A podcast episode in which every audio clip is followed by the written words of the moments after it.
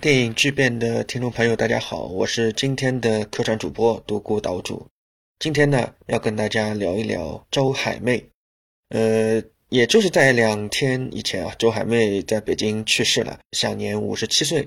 相对来说，比较小于我们对一个正常的影视剧演员的应该享有的寿命的一个预期。而且我们可以看到，在过去的将近四十年里面。其实周海媚演出了许多富有代表性的角色，她甚至也是一九八零到九零年代的有一阵这个香港的玉女风潮里边的一位。但是她跟那些玉女也不一样。我们来简单的做一下回顾，也表示啊我们深深的怀念。这个周海媚，她在一生当中呢，她得过两岸三地大概有二十个影视相关的奖项啊，但是呢，她得到的基本上都是这种啊十大最受欢迎电视艺员。年度剧集实力女演员啊，她没有得过什么香港电影金像奖这样子，就是代表一个电影工业啊，或者是代表一个行业的呃专业评判标准对她进行的肯定啊，她跟我们这个影视历史的这种官方叙述呢是无缘的，可是她仍然有很强的大众的影响力，为什么呢？就是因为她完全是一个就几乎没有经过专业训练啊，介入到这个演艺圈的，她是因为她爸爸最早的时候。呃，在他十九岁左右的时候，替他报名了港姐的评选啊，那个是应该是在一九八五年，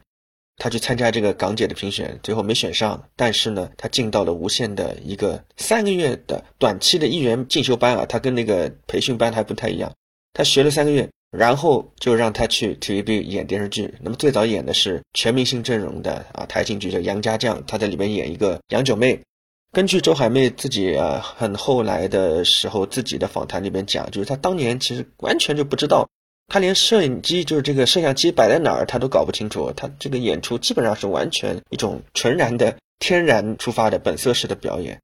啊，但是我们看到，呃，实际上周海媚她本人并不是电视剧里表现出来的那样子柔弱的那种形象。我们看到在八九十年代一系列的 TVB 的剧集里面。包括义不容情啊，包括刚刚讲的这个杨家将，还有叫什么呃那个笑傲在明天啊这些剧里边，你就看到他经常会以一种呃清纯少女的形象出现啊，这个形象外在形象也很特殊，戴着一个当时很有时代特征的这种大框的那种很厚的眼镜嘛，对吧？然后呢，因为这个周海媚本身她又长得很高，然后她眼睛很大，是一副清纯玉女的样子。可是周海媚自己说呢，她在一个跟林家栋一起上的那访谈里边就说。他说，因为他们家是满族人啊，满族人到香港，然后呢，他小时候是一个男孩子性格，跟着打架啊什么的，所以是一个相对比较刚强的呃这么一个女生。但是进入到八九十年代的香港电视剧的序列里面呢，反而表现出来的就是啊这么一些清纯少女的这个形象，所以实际上她有一点反本色的意思在里边的，尤其是义不容情啊，这个里边她演的这个李华啊，介于两个男主角之间的有一些情感纠葛。很多的这个戏里面，他都表现出来就是一种羞涩娇柔啊，就他哪怕是表现一些具有刚强性的动作表情啊，你看他的幅度很有限，跟我们后来看到的他演那个周芷若的时候就不一样了啊。但是周海媚在那段时间演出的这些电视剧很厉害啊，义不容情啊，笑傲在明天啊，以及什么流氓大亨啊这些剧，实际上我个人觉得。他在一九九零年代啊，以二十多岁的这个年纪在香港的走红，更多的其实是靠这些电视剧，因为是在八九十年代之交，这些电视剧呢，创作者非常明确的在回应啊，当时香港人面对一九九七年到来之前的一些复杂的心态，所以这个剧里面呢，经常会出现一些极尽跌宕起伏的啊，极尽人性纠缠的这些故事。那么周海媚演的这个角色呢，就在这样子的大背景下面。他反而跟其他那些主要角色的那样情节剧的发挥不太一样，他反而是一个置身事外的这么一个角色，随波逐流，而且又不甘心啊，这样子的基本的姿态参与到剧情发展。那么这样子呢，观众很容易对这个角色产生一些共情。所以在第一个阶段，他跟表演本身的关系不大，就周海媚自己的表演也没有达到一个炉火纯青的程度。但是很凑巧，他赶上了时代的红利。第二个阶段啊，我们说第二个阶段就是他的事业第二个高峰，当然就是我们今天所有的两岸三地华人都非常熟悉的最有代表性的。我们纪念他，首先就纪念《倚天屠龙记》啊，一九九四年版台视版的《倚天屠龙记》里面的周芷若，他演的这个周芷若是当年金庸好像也是啊首肯认可的这么一个最佳周芷若。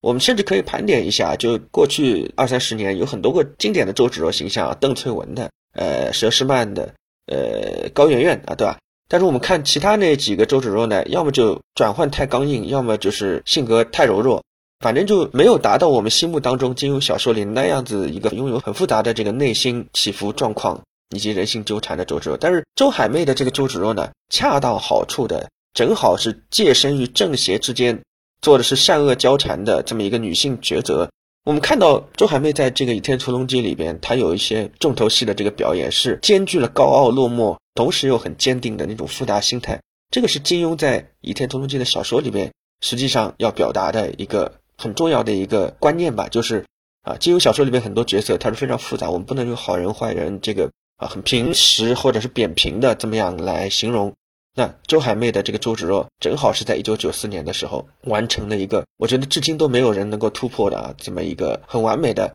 意态很暧昧，可是他表现出了周芷若这个生命当中啊，他的性格里边的很复杂的多面性的这么一个形象。这个同时也是周海媚自己的表演生涯当中一个很重要的进阶的角色。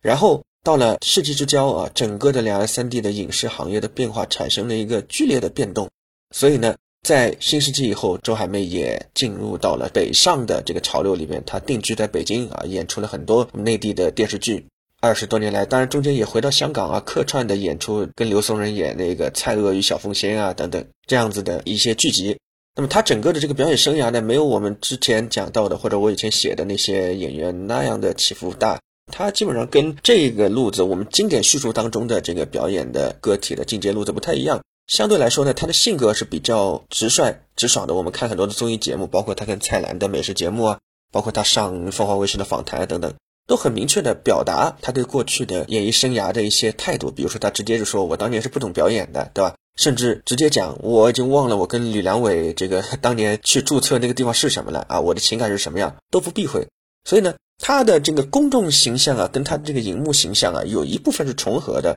就是具有一个很鲜明的平民气质。它跟官方论述不一样，它反而是跟我们这个普罗大众的追星的那个路径有点一样的。比如说，作为一个八零后，我们内地的观众粉周海媚呢，有那么几种形式：一个看电视，第二个就是会买那种明星的大头贴啊，什么买明星海报、买那个电视杂志啊什么的，走这个路线的。当我们去接触啊，你实地的去接触这个周海媚的时候，你发现，起码她在这个公众访谈面前的这个姿态，她对自己的过往、对自己的人生，是有一个很坦然的态度的。所以他建立起来的这个人设是非常符合我们对他的身上的平民性的一种想象，包括他在零零年以后在内地大量的演出里边也有一部分啊，就是重新演金庸剧，甚至重演了《倚天屠龙记》。上一次是周芷若，这次演灭绝师太，对吧？他对自己的这种呃不同阶段的表演的定位本身目标也很明确，也很清楚，所以他的事业不会大起大落，相对来说比较平稳啊，比较稳定。当然，他在近年的一些热门的剧里边也引发了一些争议，比如说《香蜜沉沉烬如霜》啊，这个里边演的反派，甚至引发了一些网暴啊等等啊。当然，介入到这个往生时代的啊这些事件呢，也不是他自己能够左右的，这个我们就另说啊。另外，最后呢，想要谈一下，就是其实除了影视形象以外呢，周海媚的这个大众的一个视觉印象呢，其实还有一个很重要的部分，就是她在八九十年代演了大量的当时香港当红歌手的 MV。比如说谭咏麟的《半梦半醒》啊，张学友的《吻别》这类啊，很有代表性。我们每次唱 K 都会唱到的。因为当年的这些 MV 导演呢，他本身采用了一些实验性的拍摄手法，所以跟传统的 TVB 啊或者那种电视剧的室内剧的拍法呢又很不一样。在这些 MV 作品里边呢，周海媚甚至展现出了一些啊极具女性魅力的神秘主义的色彩，这个跟她后来在现实当中出现的这种又很不一样啊。就充分的展现了明星形象跟他自己个人的作为一个普通人的形象的一个很大的一个反差，但是他的普通人形象非常可爱，甚至大家都说他到了五十岁以后仍然保持一个少女型的笑容、少女的姿态、冻龄女神等等啊，这些都在近年来的网络上传的很多啊，种种这些啊，我就说周海媚的这些表演生涯里边的角色呢。很难出现在常规的影视文化史啊，或者是表演文化脉络的这种官方的表述里边啊。我们开研讨会，我们不会说开一个周海媚研讨会。可是当他去世了以后啊，我们朋友圈、微博上翻天覆地的纪念，这个背后的驱动力是什么呢？我个人认为，他勾起了这个时代的人对他身上的，尤其是不同年龄的粉丝对他身上的这种普通人色彩的一个重新的体认。那我个人觉得，我们今天纪念他啊。大家都从周芷若入手，并不是说大家只看过周芷若，而是说通过周芷若这个角色，能够还原出啊，能够纪念到他自己对自己的人生行旅的一种坦然的相应和亲切的拥抱。我觉得正是这一点勾起了我们蓬勃的同理心，也是勾起了我们对他的一个最为深切的集体回忆。